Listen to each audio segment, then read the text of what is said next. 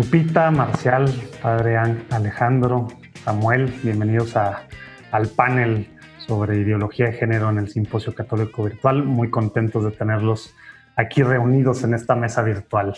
Muy contentos de, hacer iglesia de esta forma y bueno, platicar de un tema tan importante para, para todos que nos están escuchando, independientemente del país en el que nos estés escuchando, viendo en este momento, ¿verdad?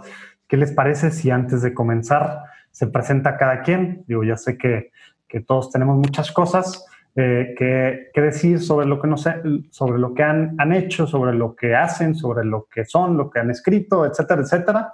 Aquí tenemos autores, tenemos a conferencistas de todo, pero voy a pedir que seamos breves, un minuto tratando de, de, hacerlo para poder platicar más tiempo. Lupita, ¿cómo es si, si inauguras tú como, como la dama del, de este panel?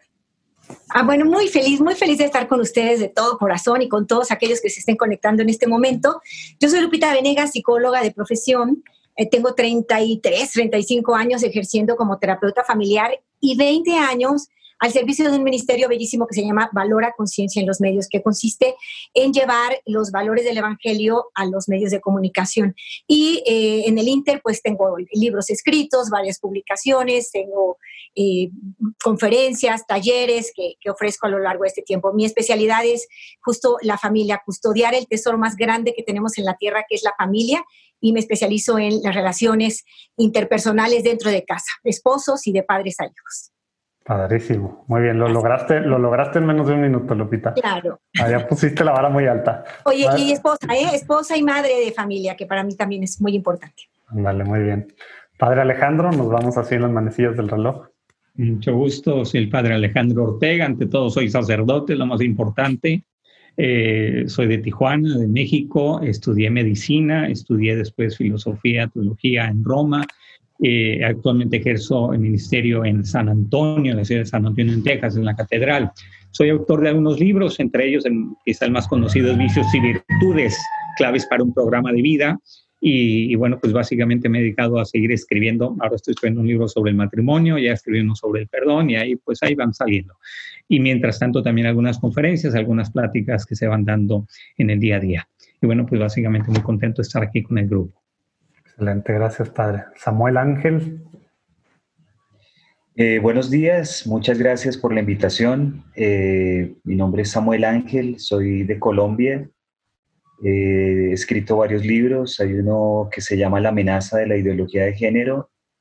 dirijo, soy el presidente de una organización que se llama el Instituto de Investigación Social, que se dedica precisamente al combate cultural fui fundador del Movimiento de Católicos de Colombia. Eh, hago permanentemente conferencias, estoy en medios de comunicación, radio, televisión y estoy para su servicio. Muchas gracias por la invitación. Muchas gracias, Samuel. Marcial. ¿Qué tal, José Manuel? Soy Marcial Padilla, estoy casado desde hace casi 15 años con Mayela Sepúlveda del Ministerio de Música GESED. Es, eh, ella es una de las vocalistas históricas de, de GESED. Tenemos tres hijos, Juan Pablo, Rafael y Ana Paula. Ana Paula es una niña especial con una lesión cerebral muy severa para que la encomienden quienes la escuchan. Y desde hace ocho años soy el director de Conciencia y Participación que es conocido como Comparticipación. Comparticipación es una red social, una red de ciudadanos, más bien, que unimos nuestras voces, la dignidad de la persona, la familia y la sociedad para que se articulen como agenda de peso, agenda social, ante los tomadores de decisiones. Desde hace ocho años se han adherido a nuestra plataforma pues más de un millón de personas de diversos países. Mandamos cerca de dos millones de correos electrónicos al mes eh, tenemos redes sociales también muy visitadas. Ahí ponemos, nuestros materiales son sobre todo a través de medios electrónicos más que físicos. Tenemos, eh, sí, una publicación que coautoramos tres personas, se llama Ideología de Género, Familia y Vida, y tenemos eh, algunos otros recursos relacionados específicamente con la, el género y su versión ideologizada que se encuentran en nuestra página de internet con participación.mx, diagonal, kit de género. Ahí es donde tenemos nuestros recursos más actualizados en torno también en este tema y, coincidir con, con, Lupita, el Padre Ángel y contigo. La verdad es que es un buen momento, es un buen día. Este, me da mucho gusto. Gracias por acompañarnos a los cuatro. Puro, puro peso pesado en, en, este panel sobre ideología de género. ¿Qué tal si empezamos con, con, entender, a lo mejor no nos queda muy claro a todos o perfectamente claro para estar en sintonía, qué es la ideología de género? Quiero preguntarte a ti, Samuel, Samuel Ángel, ¿qué tal si empezamos tú siendo experto, pues no solo en Sudamérica, sino en Latinoamérica sobre este tema que has estado pues muy enfocado en los últimos años? Define así con claridad, tratando de ser muy concreto, qué es la ideología de género para poder empezar bien. Bueno, hay, hay diferentes autores y diferentes eh, amigos que han hablado y han definido la ideología de género. Em, yo lo he sintetizado un poco, las diferentes ideas de, las personas, que, de los estudiosos, los académicos sobre este tema, diciendo que es una estrategia para la toma del poder usada por grupos eh, principalmente definidos de izquierda, eh, que eh, desarraiga la sexualidad humana y la explica por medio de la cultura. Eso es, digamos, en, un minuto, ¿no? Este, este también está por, por tiempo o, se puede... No, esto ya es, ya de aquí adelante está completamente abierto para, para el que quiera seguir aportando, si alguien quiere complementar o si tú te quieres extender en esta parte, Samuel para, explicar un poquito a qué te estás refiriendo con, con entendido o definido a través de la cultura, ¿no? de la sexualidad. Yo, yo quiero hablar ahora como mamá. ¿eh? Yo voy a, hablar como en términos en que una madre puede hablar a sus hijos. Y si un hijo viene y me pregunta, mamá, ¿qué es la ideología de género? Por supuesto que la definición que ha dado Samuel es la, la, idea, la perfecta.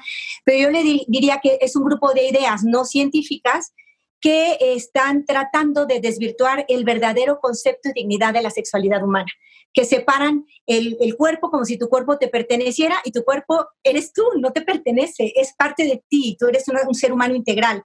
Y esta ideología, que es este conjunto de ideas que se nos quiere imponer precisamente porque no es verdad. Cuando la verdad se recibe, se, se acepta, pero cuando algo no es verdad, se tiene que imponer por la fuerza. Entonces yo le explicaré a mis hijos, tú vas a ver mucho una invasión de este tipo de pensamiento en tres vías muy importantes, medios de comunicación, estudios en la escuela, libros en la escuela y, eh, eh, y, una trinchera más que son universidades, medios de comunicación. Y una tercera, que se me olvidó ahorita, este, Marcial, pero son los medios a través de los cuales se nos trata de imponer esta idea, ¿no? Medios. Sí. Política. Ustedes, tú sabes. Sí, medios, comunicación, eh, perdón, Educación, medios y política, ¿no? Y política, exactamente. Son en la política vamos a ver alteración de las leyes en función de estas ideas. En los medios de comunicación vamos a ver contenidos promoviendo estas ideas y en las escuelas vamos a ver también pensadores promoviendo estas ideas. ¿Por qué? Porque se nos tratan de imponer debido a que eh, es una mentira. Y están hablando de, de separar el cuerpo y la naturaleza de la persona. ah, bueno, a ver, Marcial. Sí, no, no. Este, prolongando lo que mencionan Samuel y Lupita, que está súper interesante.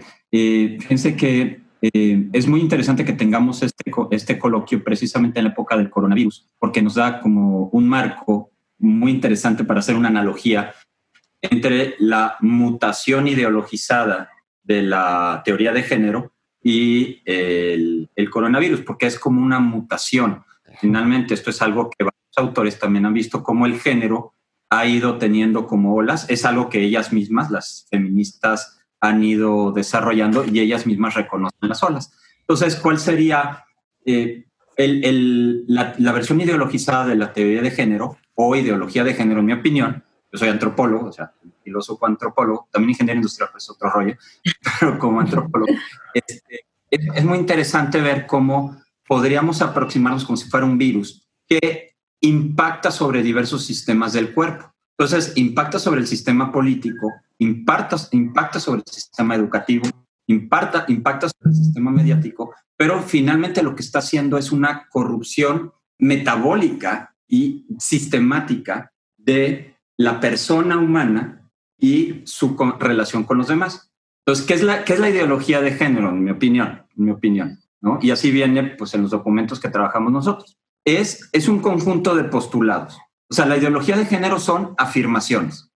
Son afirmaciones que tienen consecuencias políticas, consecuencias mediáticas, consecuencias, pero básicamente la ideología de género son como dogmas, son afirmaciones. Ya verá cada quien cómo les aplica. Y tienen tres características estas afirmaciones. La primera, la ideología de género lo primero que hace es romper los patrones de la sexualidad humana. ¿Qué es eso? En la especie humana, por ejemplo, voy a tomar otro patrón. Vamos a tomar el patrón de los órganos sensoriales.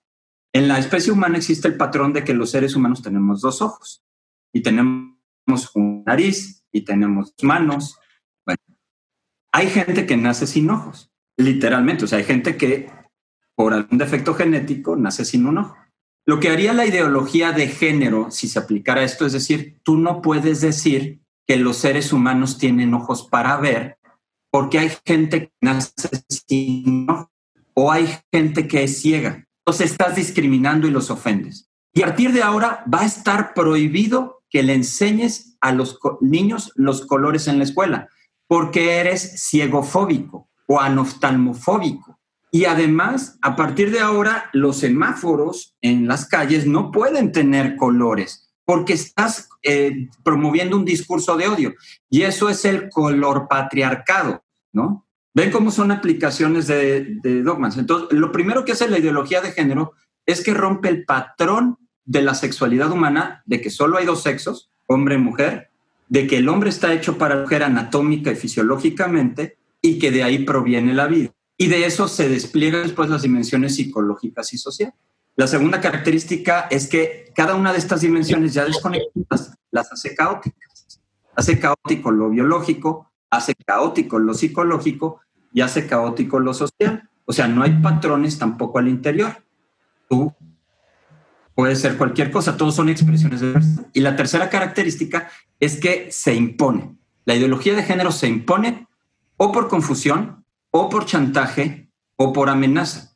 La ideología de género no dialoga. La ideología de género dialéctica. Es una, aquí el padre Alejandro puede profundizar mucho también, este, e, es una, una construcción argumentativa, es una destrucción del ser humano y eso tiene implicaciones políticas, educativas y comunicacionales. Perdón, aquí sí fue como 10 minutos, perdonen, pero esa sería la aproximación que veo yo. O sea, es como un virus corrompe el sistema del ser humano. Yo creo que nos da, nos da mucha claridad estos complementos. Y regresando a la parte de la sexualidad, eh, de la, a lo mejor tratando ya de ir un poco a la identidad sexual para ir hacia adelante, para Alejandro, platícanos un poquito, eh, un poquito lo que tú ves de este lado, eh, a los ojos de la cultura, que tratan de dar estas definiciones y a veces como que el tema de conducta sexual, orientación sexual, eh, el tema, pues los aspectos biológicos, psicológicos, sociológicos, como que está todo revuelto, ya no sabemos cómo va por ahí, digo, nos quedó muy claro lo que dice Marcial hacia afuera, ¿no? Pero regresemos un poco a lo sexual, que al final eso es la base de, de, esto, ¿no? Que, que, va, que va para lo que nos dijo, nos acaba de explicar Marcial. Habría que empezar por definir qué es la sexualidad.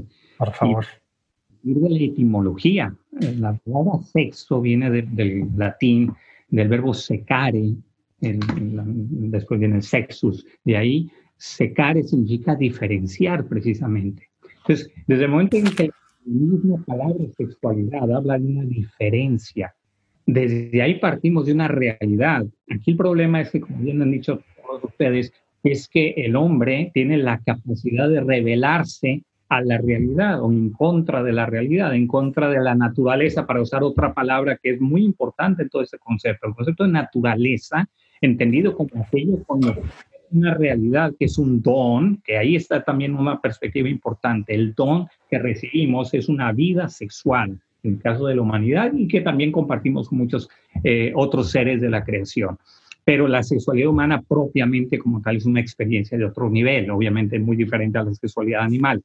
Ahora, me gustaría volver sobre un concepto que también me parece interesante, que Juan Pablo II, en el libro de Amor y Responsabilidad, subraya mucho, que es la integración. Justo lo que dice Marcial habla muy bien, muy claramente de la desintegración que provocan estas ideologías. Concretamente en el tema de la sexualidad hay una, diríamos, cuatro desintegraciones que se manejan así con una, una facilidad muy grande. La diferencia o la desintegración entre la sexualidad y la persona. La persona humana es sexuada y esa sexualidad es parte esencial de su propia persona. No es algo accidental, no es algo, por lo tanto, que yo puedo manipular o puedo cambiar. Segundo, cambiar o separar, desintegrar sexualidad del amor. Sabemos que la sexualidad es para el amor, es nuestra facultad para el amor, seamos casados o no casados. Tercera, sexualidad y procreación. Al final del día también somos sexuados para la procreación. Ese es el medio natural de la, de la perpetuación de la especie humana, es la sexualidad. Y finalmente sexualidad e interpersonalidad. De alguna manera nuestra sexualidad es, forma parte de nuestra relación con todos los seres humanos. Seamos casados o no, somos sexuados también en nuestra relación. Ahora, volviendo al tema, nada más, eh, estoy dando muchos conceptos, ya lo sé, pero es el concepto básico es la integración. Esa es una palabra que también después Papa Benedicto XVI subraya mucho. Integrar. La iglesia es integradora trata de devolverle a la humanidad la integración de estas y hablando concretamente de lo que tú decías de la orientación sexual, nada más eh, distinguir entre lo que es la identidad sexual y la orientación sexual. Aparte hay aberraciones sexuales y otros problemas hasta cromosómicos de la sexualidad, que no vamos a entrar en ellos ahorita. El tema de la identidad es cuando la persona tiene un conflicto con la propia sexualidad, un conflicto con su identidad sexual. Si es un hombre, quiere ser mujer, por decirlo así, la típica persona que dice yo me siento mujer en un cuerpo de hombre o viceversa, ¿no? Es un problema de, identidad sexual, muy diferente del problema de orientación sexual que es el tema de, por ejemplo, si yo me siento normalmente atraído un hombre por una mujer y una mujer por un hombre, en el caso de una, una disfunción, un trastorno de, de orientación sexual sería la homosexualidad que no deja de ser una, un trastorno, por más que lo digan lo contrario, ¿no? Pero es nada más distinguir esos elementos, ¿no? Identidad sexual es una cosa, o trastornos de identidad sexual y trastornos de orientación sexual son otros. Muy bien, gracias, padre. Oye, y ahora, digo, con esto que están diciendo, pues de repente los medios nos han dejado muy claros y, ya llevamos, pues que desde finales de los 60, desde los 60, con este tema de pues si a mí no me afecta esto, pues si cada quien quiere decirte, si el otro quiere hacer esto, si él quiere ser mujer, pues a mí qué me importa, a mí qué me afecta. Quisiera, Samuel, que nos, pues que nos platiques un poco por qué esto sí le afecta a mi familia, a la sociedad, por qué es importante, ¿no? Porque, porque si no, pues digo, la bandera es peace and love, ¿no? Deja, deja ser, ¿cómo es? Deja ser y hacer o, algo así, ¿no? Entonces, ¿por qué sí nos debe importar como católicos esto o, qué onda? Bueno, creo que, que dice en el, en el punto central de esta problemática el manifiesto comunista en 1848, escrito por Marx y Engels. Tiene una frase que de pronto muchos no nos dimos cuenta porque lo asumimos como un libro relacionado con política, eh, sociopolítico en general, pero nunca nos dimos cuenta que hablaba de la familia y dice taxativamente, querer abolir la familia, hasta los más radicales se indignan ante este infame designio de los comunistas. El comunismo quiere abolir la familia, la familia de papá y de mamá, la familia como la concibe la civilización occidental que tiene sus raíces en el cristianismo. Eh, aboliendo la familia hay un control total de la sociedad porque se vuelve una sociedad acéfala, una sociedad que eh, pierde su rumbo, y que puede ser fácilmente controlada, que un poco, como decía Marcial, eh, viene, viene a colación lo que estamos viviendo hoy, eh, algo a lo que le llaman nuevo orden mundial, cuyo ADN es la ideología de género, por lo que acabo de decir, porque rompe la familia, la desintegra y hace que nuestras sociedades se vuelvan sociedades abiertas a cualquier cosa. Eh, de ahí el nombre de organizaciones como Open Society, Sociedad Abierta. Eh, entonces, es importantísimo el interés de la ideología de género de corroer, de romper la familia, porque ha sido el baluarte del comunismo e increíblemente, digo increíblemente porque con tanta propaganda, como decías tú, con tanto dinero para buscar hacerlo, la familia ha prevalecido por encima de la Primera Guerra Mundial, de la Segunda Guerra Mundial y ahora de esta avalancha propagandística tan fuerte. Estamos viviendo una avalancha propagandística superior en mi concepto a la propaganda nazi en su momento en la, en la Alemania de su época, que hizo que una nación con una burocracia que redujo la, el desempleo de 6 millones a más o menos 300 mil personas desempleadas se convirtiera en una máquina de matar. ¿Cómo hicieron eso? A base de propaganda, a base de manipulación. Nuestros jovencitos, nuestras nuevas generaciones están viviendo un nivel de propaganda con esto de ideología de género de unas proporciones que cuando le hablas de temas como lo que el padre aclaró hace un momento de identidad de género em, o de orientación, tienen una confusión total, absoluta, nuestras nuevas generaciones. O sea, pregúntale a un niño qué género es o qué sexo, digamos, eh, o qué sexos hay, y vas a ver la confusión que hay, porque eh, estos grupos enraizados en la cultura actual han venido buscando romper a la familia, cambiando la cultura, subvirtiendo los valores, poniendo la información a las nuevas generaciones en la cabeza completamente salida de la realidad. Eh, y estamos viendo pues como muchas familias, a pesar de lo que yo decía que, que la familia ha prevalecido, pero muchas familias han sido tremendamente afectadas con este problema. Eh, quiero, quiero recalcar una cosa. Eh, respetamos al ciudadano homosexual, no estamos en, digamos, yo eh, particularmente no militaría jamás en el homosexualismo, no me interesa el tema, pero digamos, respeto al ciudadano homosexual. Pero hay unos colectivos políticos que eh, están muy enraizados en las izquierdas, aunque también desafortunadamente han venido abarcando la transversalidad de la sociedad, que están interesados en propagar estas ideas, en adoctrinar, en hacer militantes a muchos de nuestros hijos, y está pasando. Y para esto usan la farándula, la propaganda, Hollywood. Eh, entonces, es muy delicado porque todo apunta a la familia todo apunta a la destrucción de la familia. Y eso que parecía enmohecido, eh, como es el manifiesto comunista, a través de esta ideología ha tenido eh, un reverdecer de unas proporciones inusitadas. Es decir, la búsqueda de que se acabe eh, o que se destruya la familia como la conocemos. Oye, Samuel, oigo yo, y a lo mejor muchos de los que están viendo en este momento, durante estos días del Simposio Católico Virtual, subversión, comunismo, nuevo orden mundial, propaganda, adoctrinamiento, como que suena cosas que tiene uno identificado con teorías de conspiración. Entonces, quisiera, quisiera a lo mejor ahora sí ceder el micrófono a cada uno para que puntualmente estamos hablando de Guadalajara, Monterrey, San Antonio, Texas en Estados Unidos y es Bogotá, ¿verdad? Bogotá en Colombia. Sí.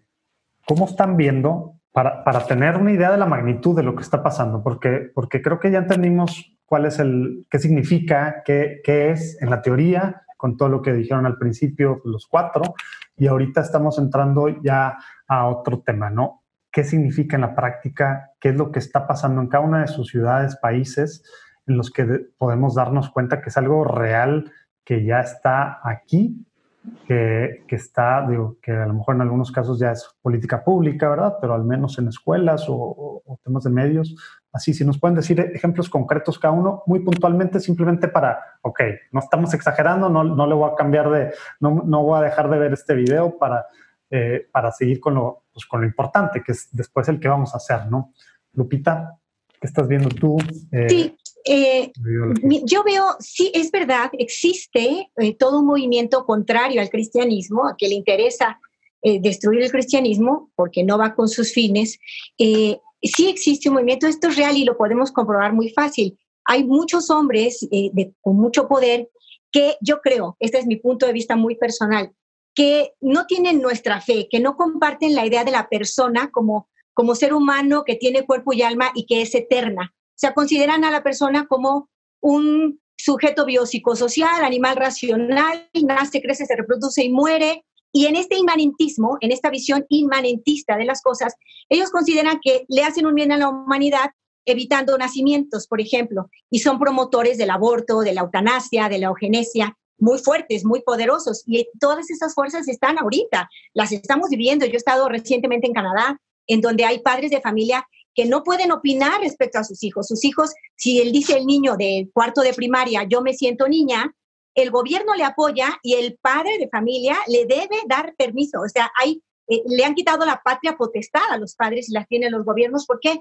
Porque esos líderes poderosos dicen, se le hace un bien al niño si el niño quiere cambiar de sexo, por ejemplo. Es parte de esta ideología. Creo yo que las personas con mentalidad inmanentista, que creen que todo se acaba aquí, son los que dicen dale a tu cuerpo alegría Macarena, ¿no? Y que y son ellos los que podríamos llamar están organizando un nuevo orden mundial, un orden en el que lo importante no sea la felicidad, sino la calidad de vida. En lo importante no sea el amor, sino pasarla bien, ¿no? Son otro tipo de conceptos y sí hay toda una una marcha hacia adelante en este sentido, con dos grandes pilares, para mi gusto y en mi opinión personal, una que es la ideología de género y otra que además le da mucho culto al placer, ¿no? Tú pásatela bien y si te la pasas bien con un niño, vamos adelante. Y estamos viendo que hay marchas, y esto es impactante, esto es real, no está inventado, lo podemos ver y comprobar. Hay marchas en donde se piden derechos para pederastas, ¿no? Hay un eslogan que corrió en alguna ocasión que decía, sex before eight or it's too late. El sexo tiene que ser antes de los ocho años o es demasiado tarde. Y esta misma gente dice, solo un gobierno represivo impediría que sus ciudadanos tuvieran felicidad como la quieran obtener, ¿no? Entonces, se magnifica el placer en esta visión inmanentista y se promueven todas estas cosas que atacan directamente la dignidad de la persona, la persona que integralmente es alma y cuerpo y que tiene vida eterna. Entonces, yo diría, hay como dos grandes eh, visiones del ser humano. Una es la trascendental, que habla de la vida eterna, y otra es la inmanentista. Y creo que hay un grupo de poderosos que con ideología de género como una columna y con nueva era como otra columna, están eh, quitándole la esencia espiritual divina al hombre, ¿no? Porque la nueva era habla de una espiritualidad. La nueva era sabe que el hombre necesita algo de espiritualidad, pero lo quiere llenar pues con, con agüitas, con, de manera light. Entonces, esta nueva era sí te da una espiritualidad en la que no te comprometes, en la que no hay un Dios, y la nueva era te, te propone, oye, tú puedes ser como Dios sin Dios y es muy interesante y muy atractivo. En cambio, nuestra cosmovisión trascendente, esta cosmovisión cristiana, nos dice, tú puedes ser como Dios, pero con Dios, ¿no? Con el Dios que se reveló. Yo siento que este grupo de personas inmanentistas, queriendo hacer un bien a la humanidad, entre comillas, quiero, quiero creerlo así, eh, están imponiendo ideas, pues, comunistas, eh, socialistas, eh, porque piensan que eso es lo correcto. Pero este movimiento va a ir adelante, tan adelante como nosotros lo permitamos. Por eso es importante defender con todo, prepararnos bien para defender nuestros tesoros en la tierra, vida, matrimonio y familia. Y nosotros tenemos que estar preparados para no permitir que nos quiten la patria potestad. Y como más adelante veremos, porque tú lo pediste así, José Manuel, que al, final demos eh, pues, posibilidades de qué vamos a hacer, es muy importante que estemos bien organizados, bien preparados para defender lo que más vale, ¿no? Mi familia es lo que más vale, a mis hijos no los envenenan con mentiras. Entonces yo voy a defender esa trinchera que es el corazón de mis hijos, preparándome, que yo creo que eso es lo más importante, convicción y acción. La convicción se genera con el estudio y la acción, pues reuniéndonos, uniéndonos, como lo que hace con participación, lo que hace Samuel eh, eh, Ángel. Eh, yo creo que tenemos que prepararnos y salir adelante, pero sí, esta es la idea. Sí hay una tendencia de un grupo de mentes inmanentistas que nos quieren arrancar nuestra cosmovisión eterna de la persona humana. En el fondo, no es una crisis tanto de valores como una crisis de identidad. Si el hombre se olvida quién es, pues se pierde. Vale. Marcial, vi que tienes ganas de, explicar un poco tú o las cosas que tú estás viendo que ya son una realidad. Eh, la, la ideología de género, de la teoría a la práctica. ¿Qué dejamos de hacer? qué cosas están pasando y que algunos ni cuenta nos dimos cuenta y pues ya son, ya, ya, son, ya son ley o simplemente ya están enraizadas en nuestro diario vivir, por así decirlo. Nuestra sociedad, pues en lo particular, y que te toca estar en Monterrey, en México, aunque ya sé que tienes contacto pues en toda Latinoamérica. Sí, gracias, José Manuel. No, no es que estuviera viendo, estaba escuchando con mucha atención lo que decía Lupita, y me estaba viniendo a la mente, estaba y rápidamente un dato.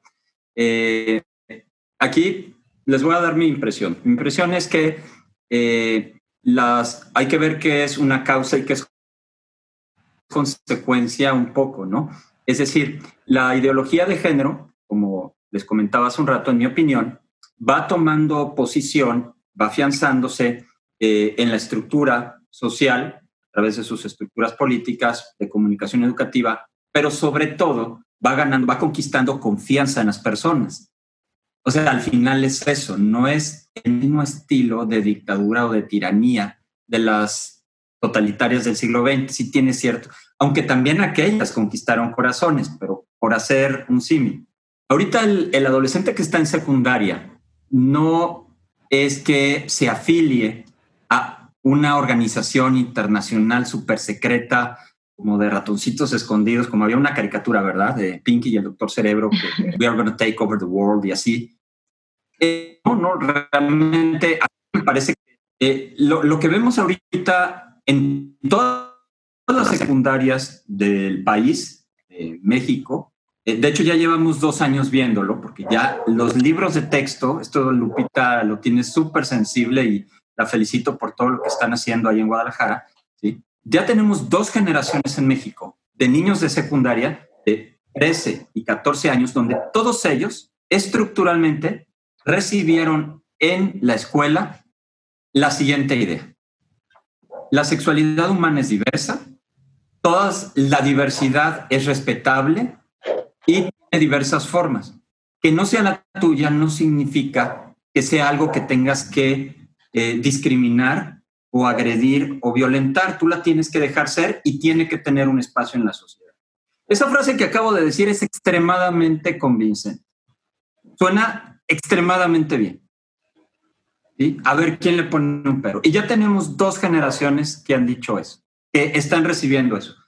Entonces, nos enfrentamos a nuestros, a una generación que llega con un principio que los ha convencido y la convicción es de que, y este es el punto, los derechos y las libertades están por encima de las realidades.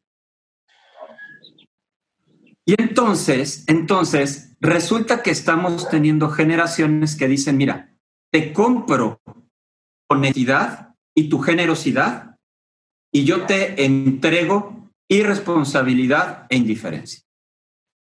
Dicen que están respetando, no, no están respetando.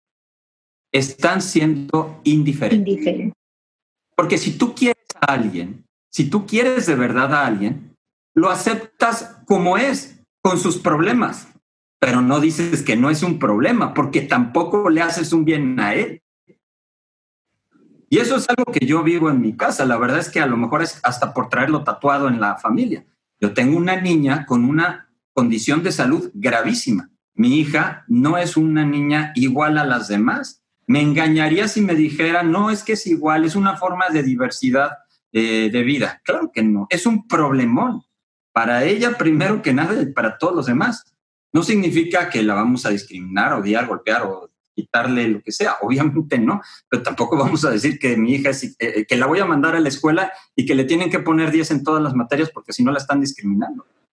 Entonces, eh, eso sería lo primero que yo creo que vemos. Yo creo que vemos una, una, eh, una proposición, una propuesta cultural, ¿sí?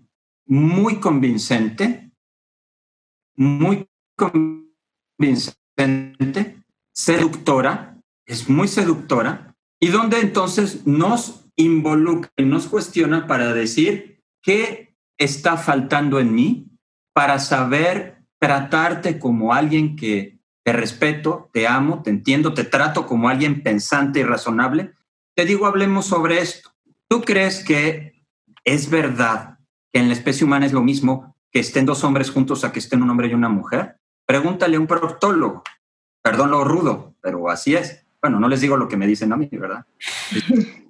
Entonces, tú sabes, o sea, son personas que merecen todo nuestro cariño, y respeto. Pues sí, además no nos vamos a meter a su cuarto a ver qué están haciendo. Lo que no puedes hacer es decir que es lo mismo, porque no es lo mismo. No te ayudas tú, ni le ayudas a ellos. Y si tú amas a alguien, no le dices mentira. No seas mentiroso, no seas deshonesto. Y si tú eres honesto, tampoco permites que el gobierno use, use y manipule a las personas con atracción al mismo sexo, a las personas con confusión en su identidad de género, que las use a ellos para cambiarte a ti. Porque la ideología de género no tiene nada que ver, tiene cero que ver con homosexuales y lesbianas y trans. No les importan. Si les importaran, los ayudarían. Ahorita las transexuales de Ciudad de México están muriendo de hambre. ¿Por qué? Porque se dan la prostitución. ¿Y por qué? Porque el gobierno no les da nada. Si realmente les hubiera importado, les hubiera ayudado desde antes en lo básico, que es no morirse de hambre y que no se tuvieran que dedicar a la prostitución. ¿Para qué los usa? Para que los niños tengan en sus libros de texto, en las caricaturas y en las leyes, que pensar que es lo mismo ser hombre o mujer y que se lo pueden cambiar como si fuera el vestido. Permíteme una reflexión más, perdón, esta es, algo más. En este, este es un simposio católico.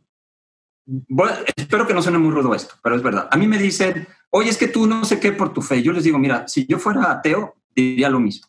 Para mí esto no es una cuestión de fe, porque no es una cuestión de verdad revelada.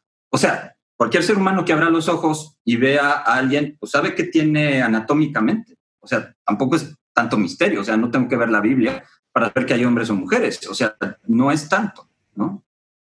Este, el, el punto aquí, o sea, el punto que uno como católico puede decir, o yo como católico tengo que decir es que no puedo ser indiferente.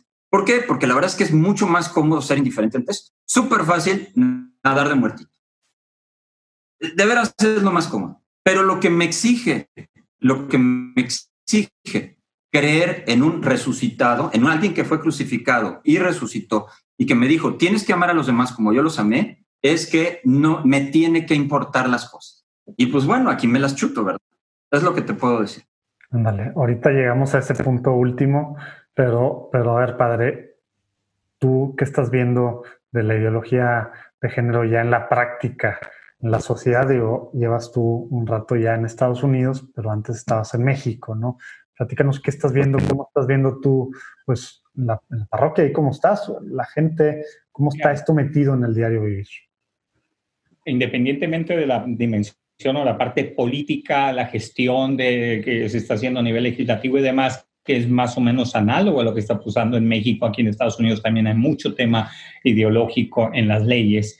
Lo que yo veo como sacerdote en la práctica, en mi práctica, vamos a decirlo así, ministerial, es el drama que viven estos jóvenes que se encuentran con una orientación sexual ajena a su propia sexualidad, ajena a su propia identidad sexual. Eh, es un verdadero drama el que viven. Y claro, como bien han dicho todos ustedes, bueno, algunos lo han dicho, las personas hay que amarlas como son y con el problema que tienen. Pero las personas que vienen a dirección espiritual o a la misma confesión con un problema de esta naturaleza, lo primero que están viviendo es un drama personal. Y, no ayuda a decirle estás perfecto, este, no te preocupes, síguele por ahí, vas bien. No, te tengo que ayudar en, en esa solución. Y luego la otra cuestión que ya es como una decisión personal. Eh, yo he tratado de agarrar un enfoque tal vez menos confrontativo en el sentido de que hay personas que se dedican directamente a criticar eh, esas tendencias. Yo lo que estoy haciendo, al menos en mis libros sobre el matrimonio y sobre la persona, sobre la sexualidad, cuando hablo algo sobre sexualidad, es valorar las bondades del verdadero designio de Dios o sea, hay que volver a, yo confío mucho en que la naturaleza humana sigue presente en los seres humanos, por mucha ideología que les quieras meter, hay, hay una naturaleza que está ahí también este, queriendo emerger, por decirlo así, en el corazón de cada ser humano. Y la identidad sexual es un elemento fundamental de esto. Entonces yo hablo mucho de la sinergia matrimonial, por ejemplo. La sinergia, eh, la relación matrimonial es una relación sinérgica para decirlo con matemáticas bien fáciles, cuando uno más uno es igual a dos, eso no es sinergia, ya lo saben ustedes. Cuando uno más uno es igual a tres o más, eso es una relación sinérgica. Un hombre más un hombre es igual a dos hombres. Una mujer más una mujer es igual a dos mujeres. Un hombre más una mujer es igual a y ahí se te abre otra cosa, se te abre un 3, un 4, un 5, un 6, o sea, lo que diga la familia, lo que sea, ¿no? Porque tienen esa capacidad, esa relación psíquica donde cada uno incrementa su valor por el hecho de estar con el otro.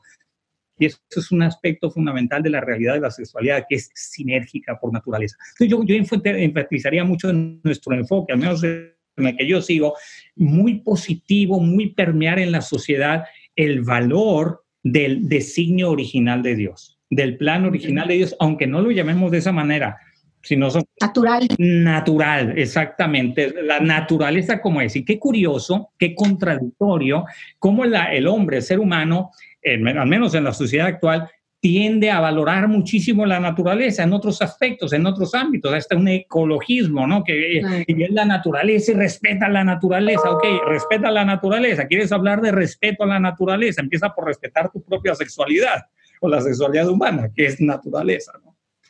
Básicamente eso. Órale, gracias, padre.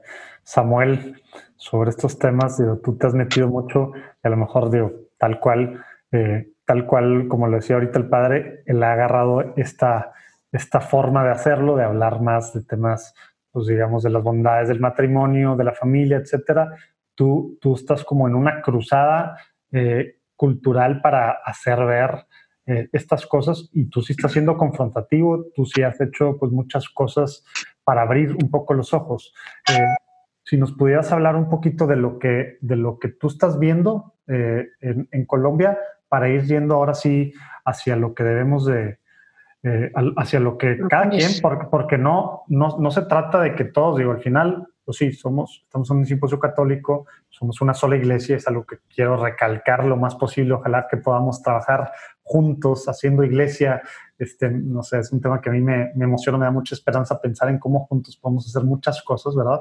Pero al final de cuentas, pues somos personas diferentes, tenemos carismas diferentes, tenemos personalidades diferentes y también formas de hacer cosas muy diferentes, ¿no? Entonces, dentro de, dentro de lo mismo que, que estemos pues, de una forma eh, alineados al magisterio, al papa y, bueno, pues al final a, lo que es el ser católico, pues se vale diferir en, en temas de, de, metodologías, ¿no? Entonces, tomando en cuenta lo que tú, tú estás viendo, Samuel, quisiera, quisiera empezar a ver un poquito qué es lo que tú estás, qué, tú, qué es lo que tú estás viendo, debemos de hacer, podemos hacer hacia adelante para contrarrestar esto que, que pues ya está aquí, ¿verdad? Y ya está aquí y para nosotros lo vemos, nosotros de estas edades que estamos aquí, bueno, a lo mejor, bueno, no, no a lo mejor, soy yo el más joven, millennial, generación X, este, pues de todos lo vemos y de todos notamos que nos afecta tantito en formas de, de simplemente estar viendo series, etcétera ya estamos formados, ¿verdad?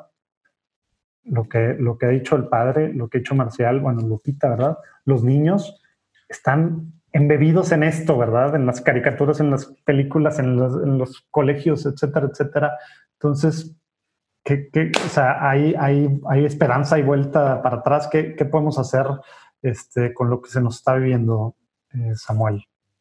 Bueno, quiero hacerle una introducción a esa, a esa respuesta y es lo siguiente. En el año 2016 en Colombia eh, se produjo algo que se llamaron las cartillas de ideología de género, que, a las que se les puso como un apellido y fue el nombre de la ministra de Educación de su momento. Entonces se le decía que eran las cartillas de ideología de género de Gina Parodi, que era la ministra, que eran unas cartillas que ideologizaban a los niños eh, entonces hubo grandes manifestaciones, grandes eh, multitudes en la calle, padres de familia, religiosos, eh, gente de bien manifestándose contra eso. En realidad esas cartillas que en Colombia se le llamaron de Gina Parodi son unas cartillas de la ONU, están la, son promovidas por la UNESCO, que es esa gran organización global dedicada al tema de la educación, como el ala educativa de la ONU y la ONU apoya una organización que se llama GALE, por sus siglas en inglés, que es Global Alliance for LGBT Education. Es decir, eh, con nuestros impuestos de todos nuestros países estamos pagando para que una organización como la UNESCO ideologice a nuestros niños. Eh, porque su visión de la vida es esa, la manera como quieren que nosotros veamos la vida es como ellos la ven. Eh, entonces, eh, de ahí viene todo el tipo de cartillas gubernamentales de todos nuestros países, De ahí viene que a la Mujer Maravilla, que la conocimos nosotros en nuestra generación tan bonita como Linda Carter, eh, la de hoy aparece en promocionales de la nueva película besándose con otra mujer eh, y es una embajadora de la ONU. Es decir, eh, todo este entramado global de dominio que es real, o sea, no es, desafortunadamente nosotros a veces pensamos como en un tema de humo y polvo y conspiranoico y estos locos. No, simplemente basta con que en vez de ver únicamente la página de la ONU, un.org, veamos otra página que es el Sistema de las Naciones Unidas y vemos cómo eh, hay una organización para cada necesidad humana y para el control de esa necesidad. Entonces está la FAO para el tema de los alimentos, está el Fondo de Población de las Naciones Unidas para la natalidad, está la Corte Penal Internacional para todo el tema, digamos, de, de procesos judiciales y demás. Entonces, si un país nuestro necesita dinero para atender el coronavirus, le dicen fácilmente, sí, claro, nosotros le damos el dinero, pero entonces pongamos esta agenda de género. Eh, necesita dinero para el tema de infraestructura o de alimentos, por supuesto, está la FAO, pero metamos este tema de aborto, de derechos sexuales y reproductivos, que todo es eh, la transversalidad de la ideología de género. Entonces es importante abrir los ojos. Tú dices que qué podemos hacer. Lo primero es abrir los ojos a la realidad porque nosotros también desafortunadamente acomodamos la realidad a como más nos convenga, como más cómodos estemos. ¿Qué tengo que hacer para no preocuparme por nada o para no mover ni una pestaña? Porque quiero estar cómodo. Y desafortunadamente o afortunadamente, eh, la vida no es así. Tenemos que desacomodarnos y asumirla como es. Y lo que es, es que hay unas organizaciones de orden global cuyo ADN es la ideología de género y no es por el mandatario de turno o porque esté AMLO en la presidencia o porque esté el que esté de turno, sino porque la estructura global tiene ese ADN en su organización. Respira ideología de género. Entonces, cómo enfrentar semejante tamaño de eh, presupuestos, de poder, porque es un poder eh, que incluye a todos nuestros presidentes. Nosotros, por ejemplo, tenemos un presidente que salió en la Semana Santa diciendo que era muy católico. Eh, entonces todo el mundo le da gracias a Dios porque tenemos un presidente súper católico y no le digamos nada al presidente porque él está haciendo grandes esfuerzos en este momento para salvarnos la vida. Por el, hablo por el tema del coronavirus, ¿no? Pero entonces él sale diciendo que sería muy grave dejar las tres causales de aborto en, Colombia, las tres famosas causales que pusieron en todos los, nuestros países, ¿no? Eh, él sale diciendo que él, él puso un profesor travesti en este momento de coronavirus en la televisión pública nacional para darle clases a nuestros niños, nuestro profesor católico. Entonces, nosotros tenemos que asumir la realidad, independientemente de partidos, independientemente de gustos personales.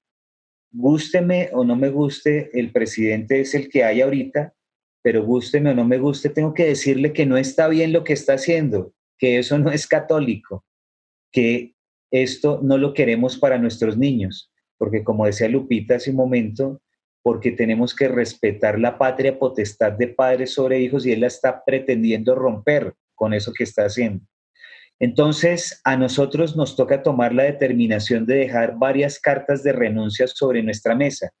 La renuncia a la comodidad, la renuncia al silencio, la renuncia de pronto, afortunado o desafortunadamente, digo, de algunos sectores de la sociedad a contratos, a puestos, a cargos, porque esos contratos, puestos o cargos silencian el combate cultural que podamos dar sobre esto que está ocurriendo.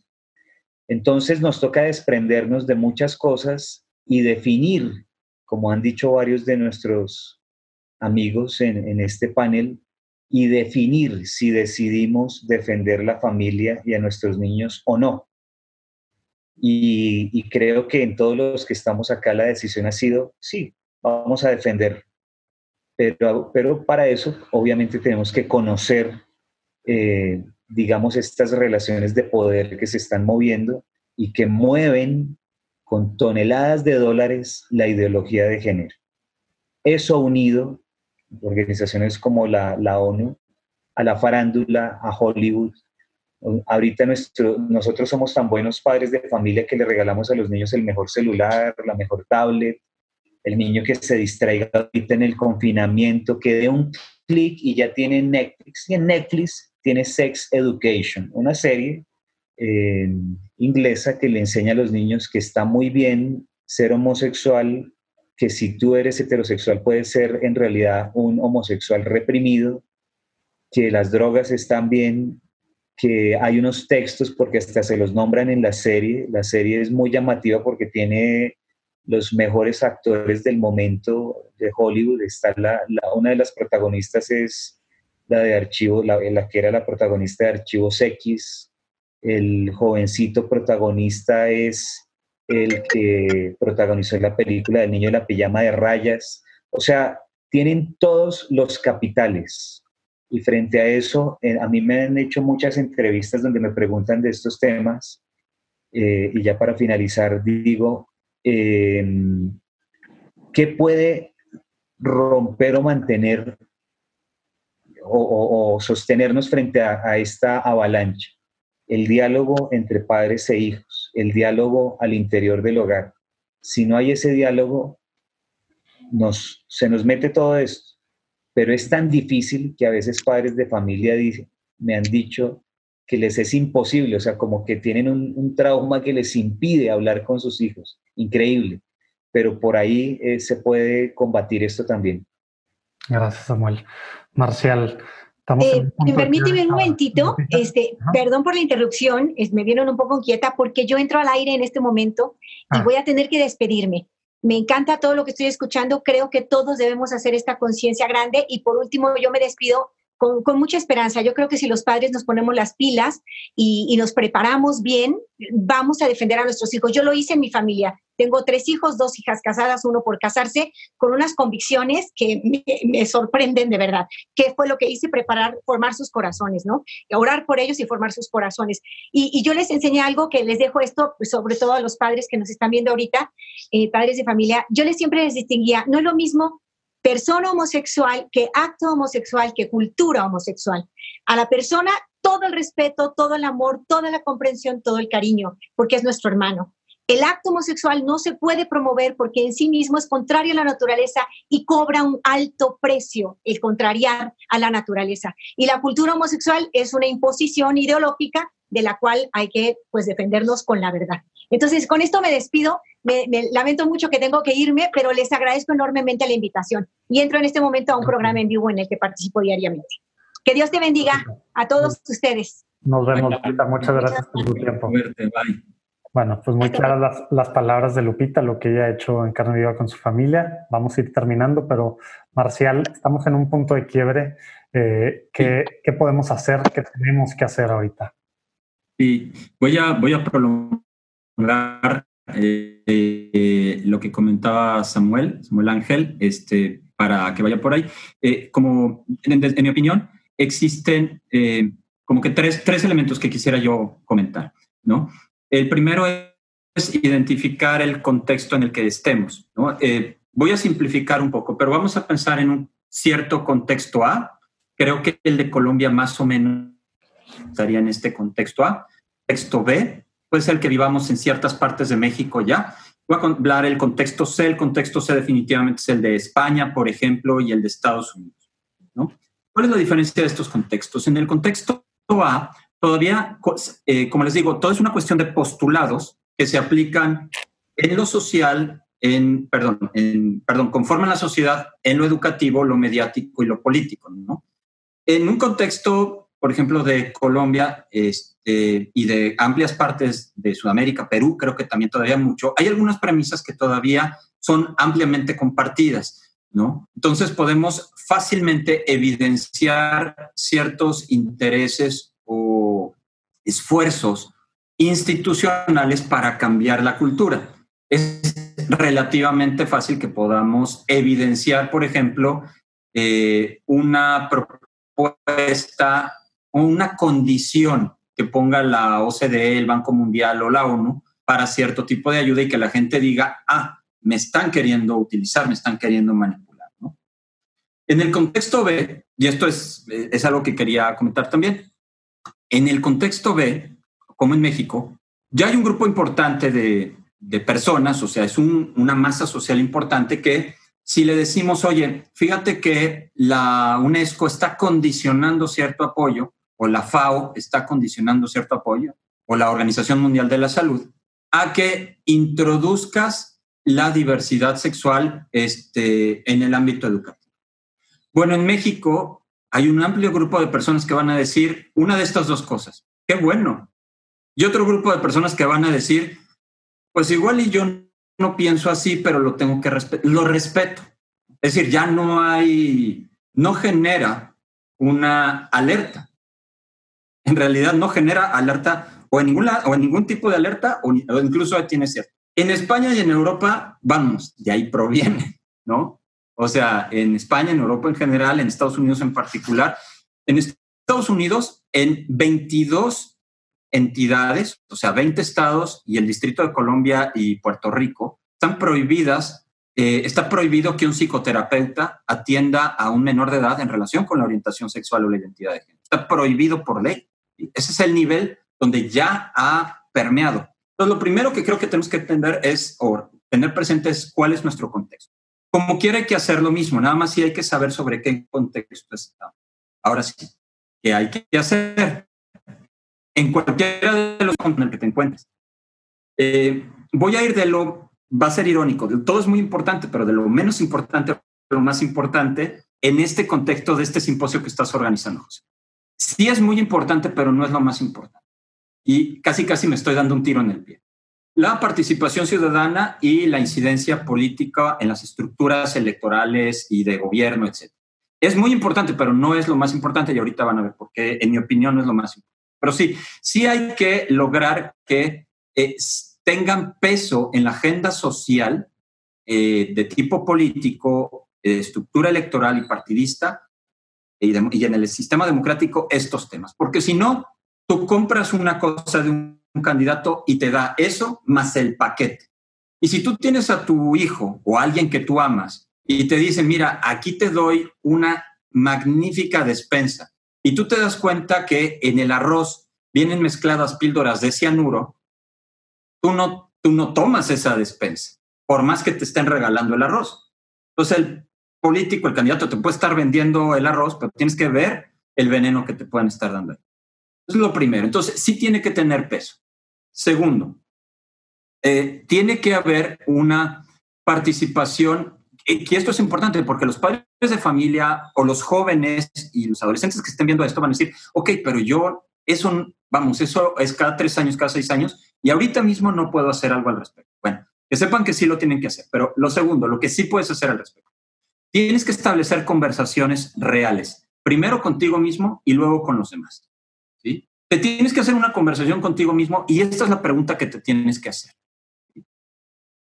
voy a decir mentiras y a engañar en el nombre de la comodidad o voy a ser brutalmente honesto conmigo y con mi conciencia porque quiero dormir tranquilo en las noches y poder hablar con Dios sin remordimientos de conciencia, aunque eso me cueste, pues que me, que me digan ciertas cosas en redes sociales o en la escuela o lo que sea.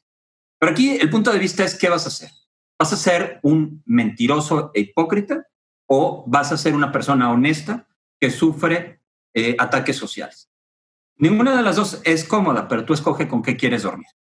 Con, ¿Quieres dormir tranquilo contigo mismo o quieres dormir con una conciencia que no te va a dejar en paz? Y, esto lo digo incluso desde el punto de vista humano. ¿eh? Ya, ya no digamos por la fe, que eso va aparte. Lo tercero que tienes que hacer es lo más importante. Eh, hay una estadística, hay una estadística muy interesante en México y estoy casi seguro que en Colombia, como en los demás países, se replica. Samuel, no sé si la tengas y si no, estaría muy interesante si, si quieres que hagamos un trabajo conjunto, algo así, y lo hacemos. Pero nosotros para mí ya lo tenemos totalmente hecho. Hay una estadística muy importante. ¿Cómo se ha la estabilidad matrimonial en los últimos 40 años? Les doy, les doy dos datos. en 1985-90, por cada 100 matrimonios había 7 divorcios. ¿Sí? En el 2015, 2015 a 2020, por cada 3 matrimonios hay un divorcio. Y, eh, José Manuel, eh, donde vives, aquí en Nuevo León, hay tres divorcios por dos matrimonios al día de hoy. Entonces ahora, tú pídele a un joven que sus papás se están divorciando o redivorciando del segundo intento o que sus tíos, primos, padrinos, etcétera, diles que cierta solidez o firmeza de ciertas opiniones cuando ven que todos los invita a, a decir, pues tengo que respetar las decisiones de la diversidad de la vida porque pues, pues es lo que está pasando. Entonces, lo tercero es lo más importante. Realmente el gran problema, en mi opinión, es que la ideología de género está encontrando un contexto sociológico perfecto. El contexto sociológico de, más allá de, de Netflix, Samuel, o sea, Samuel, ¿verdad que es, mm, supongo que estarás de acuerdo, estamos todos de acuerdo con esto? Netflix es malo, la pornografía es mucho peor. O sea, la pornografía está mucho más accesible que Netflix. Para Netflix tienes que pagar. Para emborracharte de pornografía que te animaliza, que rompe todo, el, todo lo que dijo el padre eh, Alejandro, que se desconecta, se desconecta en la pornografía y más. Entonces, lo tercero y lo más importante es que tengamos estructuras familiares sólidas donde tengamos una congruencia de vida con ciertos principios. Y aquí sí entra también el católico. Porque el católico, primero, mantiene conectada el amor, el placer, el erotismo, la sexualidad, el matrimonio, la familia y el hogar y la procreación. El católico hasta por dogma lo tiene conectado. No puedes tener relaciones sexuales fuera de un proyecto de vida estable y significativo ante Dios y ante los hombres, abierto a la vida. Y ya nadie habla entonces, son las tres cosas que hay que hacer. La, este, el peso político electoral, que es muy importante, pero requiere las dos condiciones previas. Un diálogo contigo mismo para ver qué dialogas con los demás y luego una congruencia con ciertos principios de vida y eso sí está a tu alcance. Y si tú estás viendo este seminario, este simposio, yo creo que tú como yo sabemos que tenemos mucho que convertirnos y cambiar en nuestra vida para poder lograr dejar o irradiar cierto estilo de vida en la sociedad. Eso, se necesita eso. Es lo que yo podría poner. Fue, fue todo un masterclass ahorita tú. Sí, perdón. Tu, cierre, no, en el buen sentido de la palabra. Padre Alejandro. Pues mira, yo quisiera cerrar con una idea quizás más eh, primitiva, entre comillas, eh, agradeciendo mucho las aportaciones tanto de Marcial como de Samuel, que han sido muy iluminadoras también para mí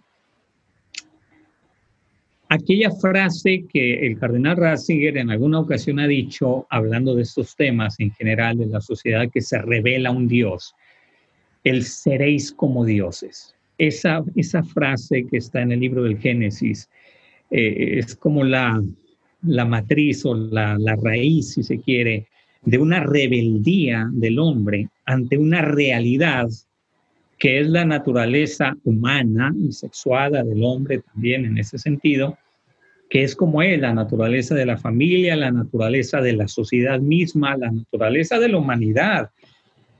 ¿Qué, qué, cuál sería la invitación desde un punto de vista, si me permiten, espiritual en ese sentido? De volver a la humildad sustancial, volver a la humildad de reconocernos criaturas, no creadores. Es decir, que somos personas, sujetos a, a una realidad que nos trasciende porque no, no, no la inventamos nosotros. A mí me gusta mucho decirle a los jóvenes, sobre todo, ¿quién inventó la sexualidad? Díganme ustedes quién inventó la sexualidad. Porque el que la inventó tiene todo el derecho de poner las reglas de esa sexualidad. Es como el que inventó el tenis. El que inventó el tenis diseñó una cancha, puso unas rayas y dijo de aquí para allá está afuera y de aquí para allá está adentro está bien. Si te pones a jugar tenis con unas reglas diferentes, pues es otro deporte, ya es otra cosa. Respetar la realidad que te es dada. Y ahí digo humildad sustancial porque cuando uno se siente realmente criatura, todo lo recibe como don.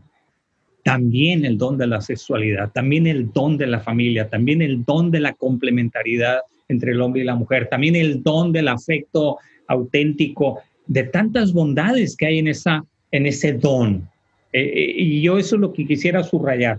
Seréis como dioses. Al final del día eso es lo que Dios quiere, que participemos de alguna manera de su propia divinidad. Pues esa, es la gracia divina en sentido teológico.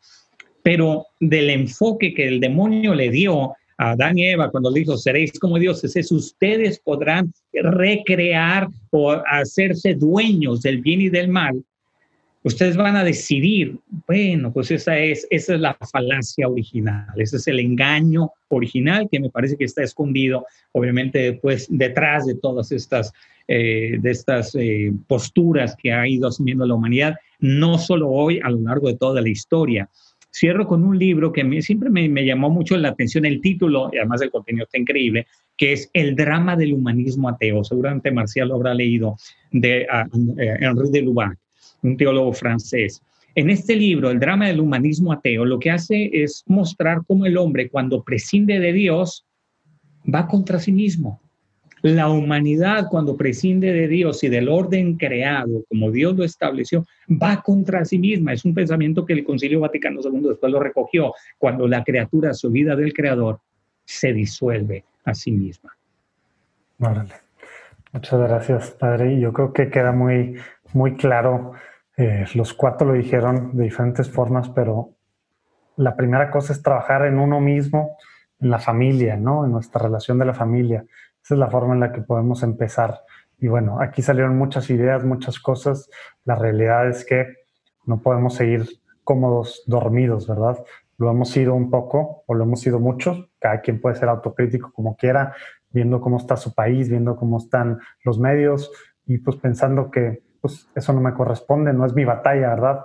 Pero pues ya está aquí, ¿verdad? Entonces, ojalá que en este panel hayan salido ideas, eh, cosas para pues para, para, ponernos al menos a reflexionar, pero que nos motiven a la acción, ¿verdad? Aquí tienen, bueno, tuvieron, Lupita se nos fue, pero tuvieron a, cuatro, cuatro, personas que, que, pues han escrito diferentes, eh, diferentes cosas. Marcial, bueno, no, no, sé si tú has escrito un libro, pero tienen muchas investigaciones de todo lo que han hecho en, con participación. El kit, pues ahí sale la liga para el kit para que lo puedan ver. Eh, Samuel, el padre, Lupita, que pues ya ni sé ni cuántos libros tiene, tiene muchos libros en todos estos temas de familia.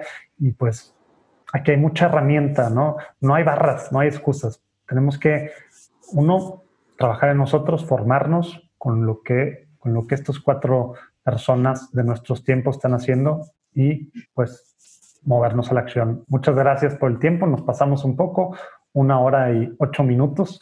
Eh, gracias por acompañarnos a, bueno, ustedes tres que quedan por aquí y a los, a los que están viendo esto en el Simposio Católico Virtual. Nos tenemos que ir al próximo panel. Dios los bendiga. Gracias por, por su tiempo, Marcial, Padre, Samuel. Nos vemos. Dios los bendiga. Gracias, gracias Manuel. Gracias, Padre. Gracias, Samuel. Gracias, Marcial. Gracias, Samuel. Órale, nos vemos. Hasta luego.